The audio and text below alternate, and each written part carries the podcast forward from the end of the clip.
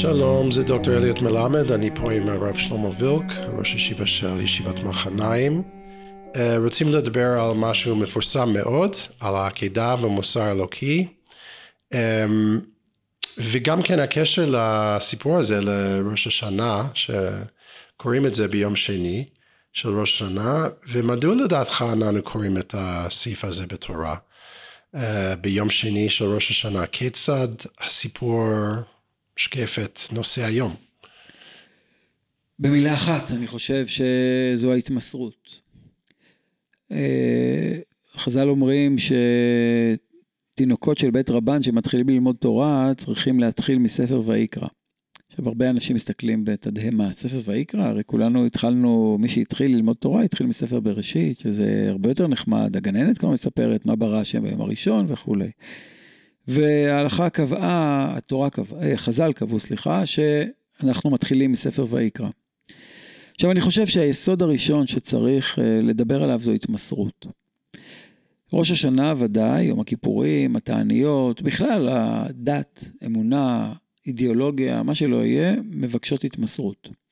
אני הולך לצבא, כי אני מסור למדינת ישראל. אני משלם מיסים, באמת ב, לפעמים בכעס גדול, אבל אה, על, על, על גובה המיסים שאנחנו צריכים לשלם, אבל אני מסור למדינה, אז אני לא אעלה מיסים, ואני אשתדל לפחות כמה שאני יודע, כמה שאני יכול, אני מניח שיש דברים שקשה לעמוד בהם, ואתה לא יודע גם. אני משתדל להיות מסור לאשתי, לילדיי, לנכדיי, לנכדותיי, אני משתדל להיות מסור לישיבה, לישיבה, לחברים שלי. התמסרות זה יסוד, אני מלמד את ילדיי, וברוך השם זה מצליח, וכל תלמיד פה בישיבה יצטט את זה, שאני אומר שכל אדם צריך להיות פראייר. והיום להיות פראייר זה מילת גנאי, כאילו, אל כן. תהיה פראייר. ואני אומר כן. לילדים שלי מגיל אפס, תהיו פראיירים. כן, כן זה הדגל של אה, ארץ ישראל. לא להיות לא פראייר. ואני רוצה להגיד שלא, אני מקנדה, לא שמעתי את זה. אני אומר את זה כל פעם. אני עלי, עליתי בארץ לפני עשר שנים, וזה משהו של גאווה פה, אני לא פראייר, ולא לא בעולם אחר. אני חושב שזה משהו במיוחד בארץ, שלא להיות פראייר. כן, זה אולי משהו שהבאנו מהגלות, מול הגויים, לא רוצים להיות פראייר והגענו לארץ, אז סוף סוף לא נהיה פראיירים. אסון, אני מסכים. ממילא אני חושב שההתמסרות הזאת של, של העקדה, מעבר לשאלה, שאולי נטפל בה אחר כך על מוסר, אני חושב שהיא עומדת ביסוד הזה של, ביסוד הזה של uh, הימים הנוראים, ודאי, ולכן אנחנו קוראים ביום השני, ביום, ביום הראשון דווקא לא. Uh, ביום השני של ראש השנה, שזה היום של הרחמים לפי הקבלה, נכון? יש יום דין ויום רחמים. ואנחנו ביום השני של היום של הרחמים, דווקא אז אנחנו מדברים על ההתמסרות ועל הדין שמסתיים בהמתקה שלו וב... אה, הצלת יצחק, או בעצירת ידו של אברהם מלעקוד את יצחק. לדעתי יש פרדוקס שזה בא לפניי, בסיפור הזה. אה, אם אברהם הוא נביא, בסדר, אז לפחות הוא לא כמוני, והוא לא כמו אף אחד שהכרתי. אם הנטייה הטבעית שלי אמ, לגנות את מעשיו, uh, ואני צריך להגיד, oh, לא, לא, הוא, הוא נביא, או שהוא לא נביא, הוא רק בן אדם, אז הוא משהו לא נורמלי, שהוא, אז הוא נראה לי כאילו פסיקוטי, ובמקרה זה שוב הוא לא אני, ושוב אני לא מכיר אותו, אז יש לי בעיה. Um, איך אני יכול להעריך את מעשיו של אברהם, מה אתה חושב שהוא שומע, ולמה הוא מפסיק, ואני יודע שכל, יש הרבה אנשים שאומרים, אה, זה לא קרה בסוף, כמו שזה uh, סיים במשהו uh, שזה שמחה, זה לא שמחה. מה אני הייתי עושה את זה לילד שלי, מה, מה, מה יהיה ב... בקשר שלנו כל החיים אחרי זה. אז אני רוצה שאתה תגיד מה אתה חושב, איך להעריך את כל זה. אברהם במיוחד. יש כל כך הרבה הסברים ואפולוגטיות בעניין הזה של העקדה, אה, אבל דווקא אני לא רוצה להיכנס אליהם. אה, אמרתי קודם על, ה, על היסוד הזה של התמסרות, שהוא יסוד חשוב מאוד. עכשיו תראה, אני מסכים, זה שהיה בסוף אפי אנד, כאילו, כן, היה בסוף סוף טוב לסיפור, ויצחק, אה, והלכו שניהם יחדיו, והכל, כאילו, פרחים וציפורים מצייצות והכל טוב, אה, ברור, ש... ברור שמאחורי אירוע כזה מסתתרת אה, גם טראומה גדולה ודאי, אבל גם סוד גדול. עכשיו, האתוס של התנ"ך הוא לא כזה. כלומר, התנ"ך עצמו מתנגד שוב ושוב להקרבת ילדים. ואותו תנ"ך, שאחד מסיפורי הפתיחה שלו, כן, אמ, כמעט הגדול שבכולם וה, והמפורסם שבכולם, עקדת יצחק, כמו שאמרת קודם, על הפרסום של הסיפור הזה, מתחיל אה, אה, אה, סיפור שהוא לא אופייני לשאר התנ"ך. עובדי האלילים באותה תקופה מקריבים ילדים. ומי שנוסע לדרום אמריקה, הייתי בפרו לפני כמה שנים, הקריבו שם ילדים חופשי, כלומר עד לפני 400 שנה, עד שהגיעו, ה, עד שהגיעו הספרדים, אה, ואז אה, הפרואנים הפסיקו להקריב, להקריב ילדים, אבל אה, הספרדים הרגו אותם במקום. הספרדים הקריבו את הילדים של הפרואנים במקום, כן? זה לא...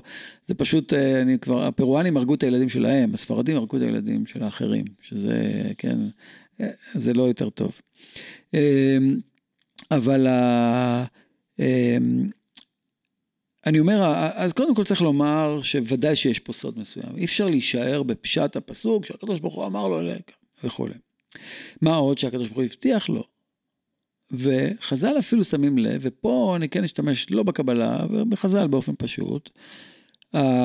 אברהם אומר לנערים בעלייה להר, שבו לכם פה עם החמור, ואני והנער נלכה עד כה, ונשובה עליכם. עכשיו, הפסוק הזה תמוה מאוד, אברהם משקר. עכשיו, אוקיי, יש שקרים בתנ"ך, אבל אין לו סיבה להגיד ונשובה. הוא, אה, רוצה לשקר בגלל שזה לא... הוא יכול, יכול להגיד, נשתחווה וזהו, גם הוא לא צריך להסביר להם כלום. חכו פה, אנחנו הולכים להשתחוות. זה שהוא אומר ונשובה עליכם, יש פה משהו, ורש"י אומר, המדרש אומר, נתנבא שישובו שניהם. אמרתי, אני אומר את זה בהקשר שדיברת על נביא. עכשיו, ההבנה של חז"ל היא כנראה שאברהם מבין שבסוף הקדוש ברוך הוא יעצור אותו. נחמה לייבוביץ' עומדת על זה באיזושהי נקודה עם, ה, עם הפעלים השונים, כי אברהם מרים את ידו, ויקח אברהם את המאכלת, כאילו יש איזה פתאום slow motion, הילוך איטי של התהליך הזה שהקדוש ברוך הוא מחכה שאברהם, אברהם מחכה שהקדוש ברוך הוא יגיד לו, תעצור. ויש פה משהו ב... ביכולת שאין לנו זמן לדבר עליה באריכות, אני רק אומר ש... העולם היהודי הבין מתוך עקדת יצחק, ואולי עקדת יצחק היא חלק מתובנה עתיקה, שהנכונות למות, בלי נכונות למות, אין חיים. אם אתה לא מוכן למסור את חייך, אם אתה לא מוכן להתמסר לחלוטין, אז לא רק שאתה, הוא יכול להיות שתחיה, אבל אתה תמות. עכשיו, זה מה שאלכסנדר שואל את חכמי הנגב במסכת תמיד, בסוף הש"ס, נכון? מה יעשה אדם ויחיה? ימית את עצמו. כלומר, אם אתה רוצה לחיות, אתה חייב להיות נכון למות. עכשיו, המושג הזה של נכונות למות הוא דרמטי. הנכונות להקריב. עכשיו, כמו שהרב הרב לאו אומר הרבה פעמים, אנחנו עקדנו את ילדינו ואף אלוהים לא עצר אותנו. משפחה של אבא שלי, ולא יודע, שלחתי את ילדיי ואת אה, חתניי עד היום להיות חיילים קרביים בצבא ההגנה לישראל, לסכן את חייהם, ברור לי, הייתי שם, אני יודע מה זה סיכון החיים, אה, ביחידות אה, לוחמות, בפיקוד, ואנחנו שולחים את ילדינו מתוך הבנה שאנחנו עלולים לעקוד אותם. כן, יש משהו ב... ב כמו שאומר אה, יהודה עמיחי כמדומני, כן, שיהודים נולדים עם המאכלת בליבם. כלומר, אנחנו עקודים כל חיינו. אנחנו עקודים, ו- ורצחו אותנו ועשו לנו. משה שמיר כתב שזה הסיפור של דורנו, העקידה. יש, היה הרבה שכתבו על זה, יהודה עמיחי, יצחק לאור, אה, יצהר, אה, זה משהו, ב, רואים את זה בסרט, ב, ב, כן, זה משהו חשוב כן. מאוד. אז אם כך, אז זה בסוף הסיפור שלנו, אנחנו לא בוחרים במוות, אנחנו לא רוצים להרוג, להקריב את ילדינו, אבל אנחנו חייבים להעביר את המסורת הזאת, שרק אם, אם תסכים למות, תוכל לחיות. אחרת, החיים, אני מזכיר בכל פעם את מרטין לותר קינג, את מאמרו המפורסם, שהוא מבוסס על סוקרטס ועל חז"ל ועל רבים אחרים.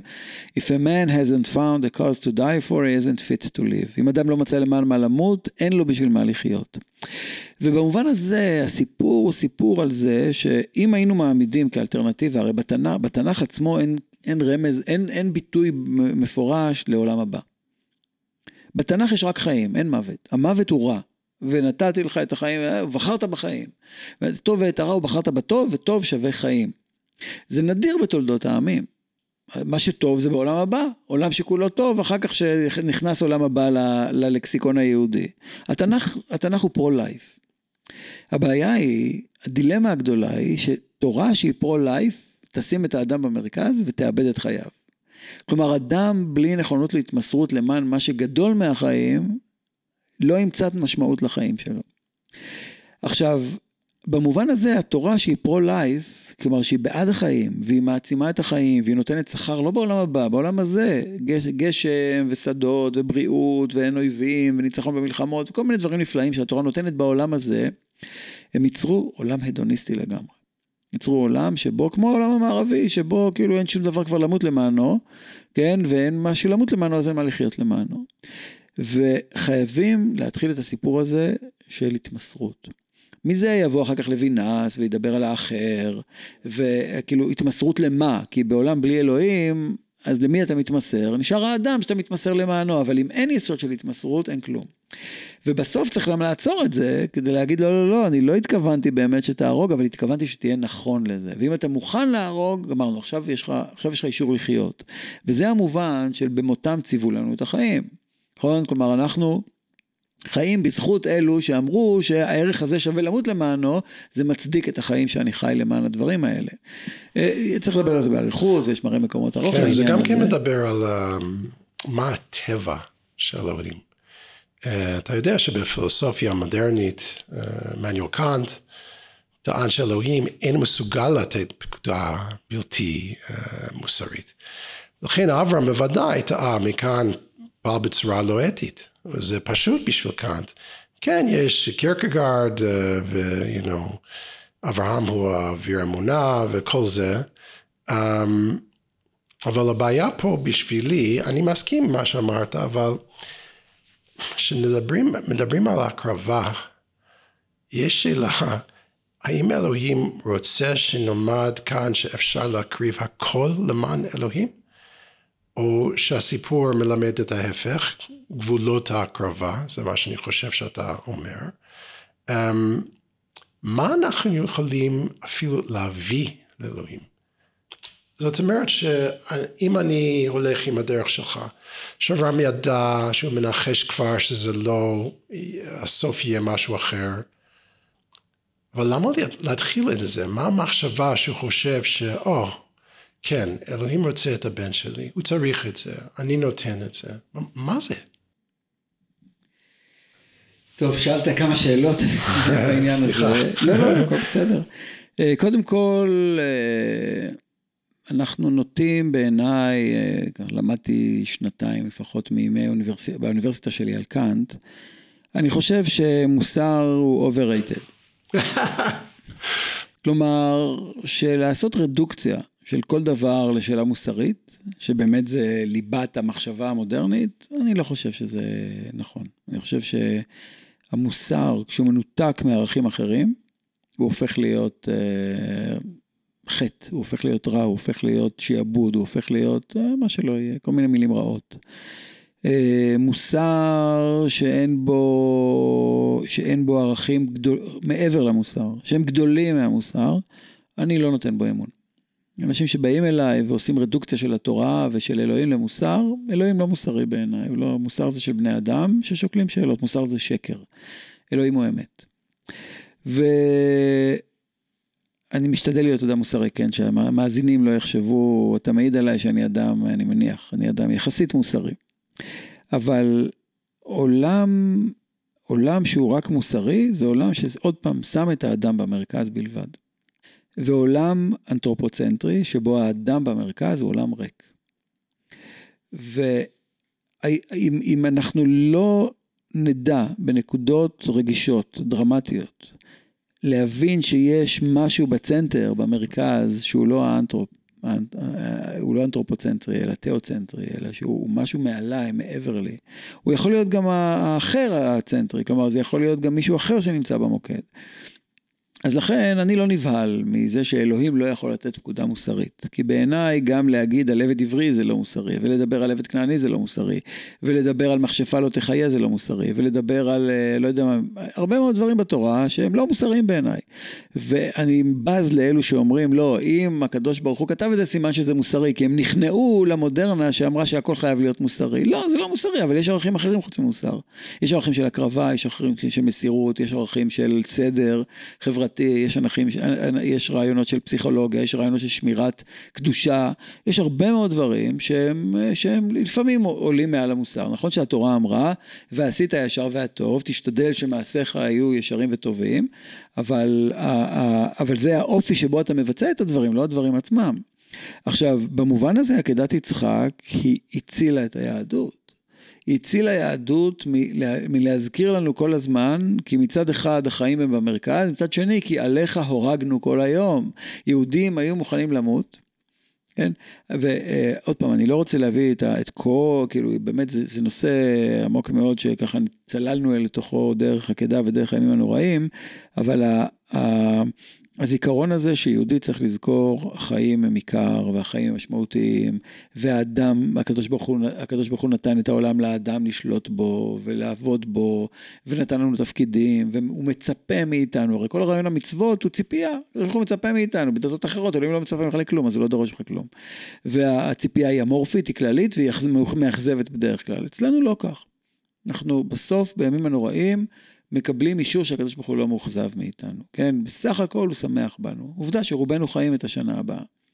מבחינתנו זה, זו אמירה חשובה מאוד, אבל בצידה של אותה אמירה לגבי העובדה שאנחנו שליטי העולם, הקדוש ברוך הוא נתן לנו לשלוט בעולם, נתן לנו לפעול בתוכו, חייבת לבוא עם יסוד של הקרבה. אם, אם, אם, אם לא יהיה את היסוד הזה שאומר, כן, אותו אלוהים דורש ממני לחיות ולמות. כן, באופן כללי אני מסכים. אני גם כן רוצה שזה יכול לפנות ל... להיות קיצוני בצד ש... שני. האש קודש, הרב שפירא, uh, משתמש בסיפור הזה כדי לומר שהאתיקה היא רק מה שאלוהים אומר, והוא כותב uh, ככה באש קודש, הוא אומר, אתה חושבים אומות עולם, גם הטובים שבהם, שהאמת קיימת באופן עצמאי, שהשם ציווה את האמת כי כשלעצמה היא אמת. זאת בניגוד לישראל אומרים, אתה אלוהי האמת, הוא יתברך, הוא אמת, ואין אמת מחוצה לו. כל האמת שבעולם היא רק בגלל שכן ציווה אלוהים ורצה, כיוון שהוא יתברך הוא אמת, לכן גם זו אמת. אסור לגנוב כי כך ציווה אלוהי האמת. וכאשר ציווה השם את אברהם אבינו לקשור את בנו יצחק, אז האמת היית לאגד אותו. לא אמר לו אחר כך אל תעשה לו כלום, היה זה האמת לשחוט אותו.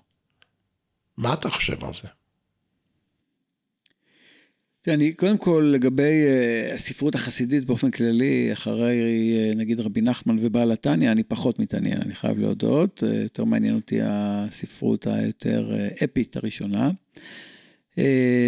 אז אני לא מכיר את דברי אש קודש, לא קורא, פחות נגיד, אבל אני לא חושב שהוא דיבר, לפחות בקטע שקראת, אני לא מכיר יותר מזה, לפחות בקטע שקראת, לא מצאתי את המילה אתיקה או מוסר, מצאתי את המילה אמת.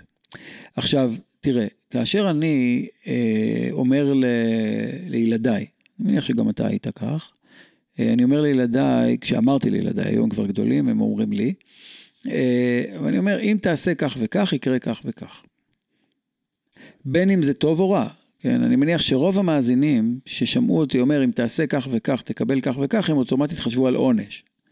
נכון? אבל זה לא נכון. אני אומר, תשמע, זה השכר, אני אקח אותך לפה, אני אעשה לך ככה, אם תהיה טוב, אם תהיה רע, אני אעשה ככה. כולנו הבטחנו, בין אם זה סוכריה על מקל, בין אם זה טיול, אה, לא יודע מה, לבניאס, אה, או לא משנה, או לאיפשהו, אה, ובין אם זה איזושהי הבטחה, לא משנה, כל ההבטחות שלנו. עכשיו, כשאמרתי את זה, כן, לא התכוונתי באמת לתת לו, לא את העונש ולא את השכר, בהרבה מקרים. הייתי נותן לו את הארטיק בכל מקרה. והייתי לוקח, ולא, הייתי, ולא התכוונתי באמת לצאת לטיול, אלא למרוח אותו, אבל עכשיו צריך הבטחה כדי שהוא יהיה זה. כן, אנחנו כולנו שם, בסדר? יש, פח, יש אנשים פחות, יותר, בואו נודה על האמת, לכולנו היו רגעים כאלו וכאלו. עכשיו, השאלה היא, זה, אני יודע, זה נשמע קצת פתטי מה שאני אגיד עכשיו, אבל בואו בוא ננסה להעמיק את זה רגע. השאלה היא שכשאמרתי את זה, כן, אמרתי שקר.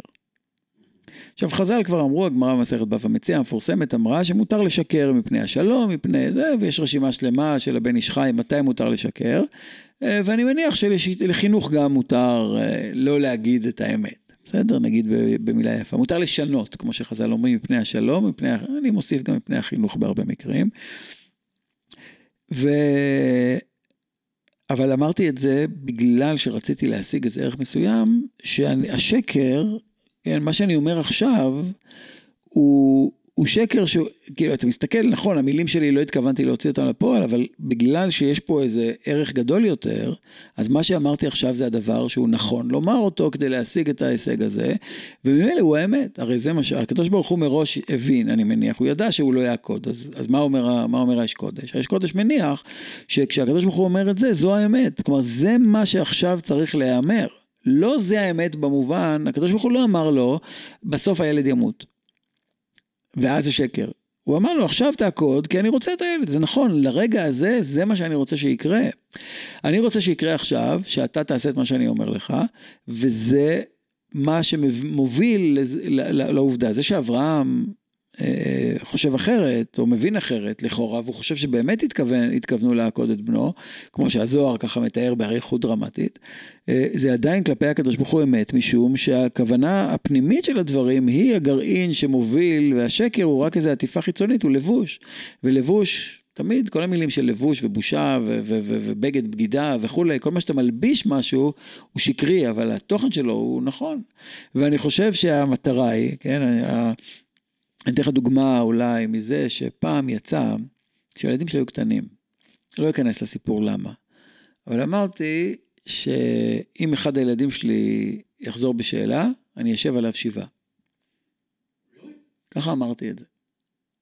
עכשיו, אף אחד, כולי הילדים שלי באותו זמן, גם היום ברוך השם הם דתיים, אבל הם היו מאוד דוסים, הם לא חשבו על עצמם, אמרתי רק שאני מזדהה, כאילו, אני הורה שהבן שלו חילוני, אתם לא, אתם צדיקים גדולים, אבל הורה שזה, אני מבין את הכאב, יושבים עליו שבעה. עכשיו, לימים הבת שלי אמרה לי, הייתה אז בכיתה ה' אולי, וכשהתחתנה, היא סיפרה לי שהיה לה איזה רגע של שבירה שהיא החליטה לעזוב את הדת, אבל בגלל מה שאמרתי, היא נשארה דתית. עכשיו, היום אני כבר יכול להגיד שלא הייתי יושב שבעה, לא עלה על דעתי בכלל שיושבת שבעה, הייתי מקרב כנראה, לא יודע מה עושה את הכל ומכיל, מה לעשות, זה העולם שלנו. אבל האמירה הזאת, כן, יצרה את זה שהיא יצרה את האמת, היא לא, כן, בסוף לא הייתי צריך לשבת שבעה.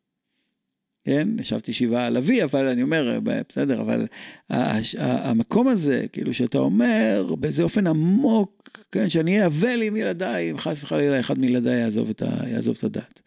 בפועל יכול להיות שהייתי עושה משהו אחר, אבל תיארתי איזה אמת פנימית שלי, שאחר כך אני אשקר, כלומר, מה זה ישקר? אני, אני, אני לא אשב שבעה, זה השקר. האמת היא שזה מה שצריך להיות. הדרמה הזאת, כאילו האמת העמוקה שלי היא שהיא באופן פנימי, כן, אני אהיה אבל. אתה חושב שהשם משקר בסיפור הזה? הלבוש הוא לבוש, כן. כלומר, אני חושב שהקדוש ברוך הוא שיקר הרבה פעמים, זה לא נורא. הקדוש ברוך הוא לא תמיד אמר את האמת. כן. חז"ל אומרים את זה בהרבה מקומות. אה, המקרה המפורסם, רק בשביל שהמאזינים לא יכעסו עליי, הדוגמה הקלאסית שכולם יודעים, שהקדוש ברוך הוא אמר ואדוני זקן, כן, על שרה שם, שהגמרא במפורש אומרת שהקדוש ברוך הוא לא אומר את האמת, ויש עוד מקומות כאלה, לא חסרים. אז קצת בעיה בשביל בן אדם לנחש אה, מה באמת רוצה.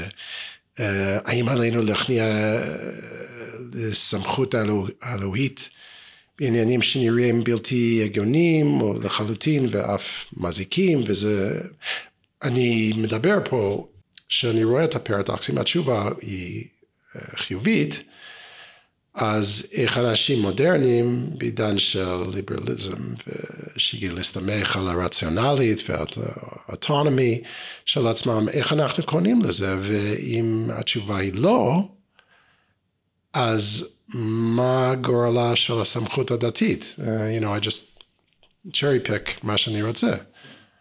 תראה, קודם כל, נראה לי שאתה מלמד מורה נבוכים פה בישיבה, כן. אה, בין השאר, והשאלה הזאת נידונה, אני חושב, באופן, אני לא חושב שמישהו מצא תשובה לשאלה הזו, אבל בפועל, הכלל שאומר הרמב"ם, אומר, אומר רבי יהודה הלוי, אומרים כל גדולי ישראל לאורך כל הדורות, שאם צו האלוהים סותר את צו מצפונך וסותר את מה שמקובל בעיני אנשים כדבר הנכון, אי אפשר לקיים את דבר השם, לא בגלל שדבר השם לא צודק, אלא כי לא הבנת אותו נכון. כלומר, זו אמירה. זו אמירה של ריאל, זו אמירה של הרמב"ם, זו אמירה של הדורות האחרונים תמיד, שכנראה לא הבנת. אם אנחנו קוראים את כל חכמי המוסר של המאה ה-19, כן, רבי ישראל ניסלנט, סבא מקלם, אה, זיסל הלוי ממיר ואחרים, בכל ספרות המוסר הטענה היא ש... איך אומר, נדמה לי, הסבא, לא זוכר כבר, אחד מגדולי המוסר, אה, הוא אומר שה... שהטבע הוא הרבי והמדריך שלנו, כלומר ה-common sense בסוף הוא הרבי והמדריך שלנו, ועל בסיסו כן, עוד הרבה לפני תנועת המוסר נכתבה כל התורה שבעל פה, שהיא עסוקה באמת בלומר, יש איזה, יש איזה תורת אמת כזאת, כן, או תורה, לא יודע, תורה אמת, אפרופו האמת של האש קודש. ואנחנו נבנה לה עוד עטיפה, עוד בגד, כדי שהבגד הזה יהיה משהו שהוא ישים, הוא אפשרי, הוא common sense וכולי. ולאורך הדורות עשו את זה תמיד, כן? חז"ל עשו את זה. קצת uh, תקוע עכשיו, ה-common sense. אני חושב שזה תקוע בפוליטיקה ולא בשטח.